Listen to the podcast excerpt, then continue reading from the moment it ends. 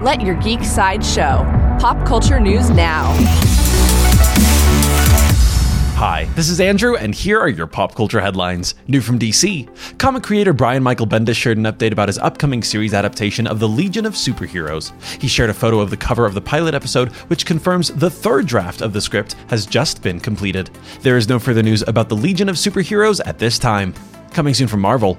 According to The Hollywood Reporter, Marvel is bringing back two Daredevil characters for their upcoming Echo series. Charlie Cox and Vincent D'Onofrio will return as Daredevil and Kingpin, respectively.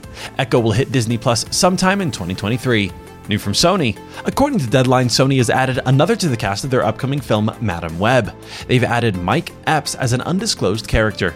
Madame Web will swing into theaters on July 7th, 2023.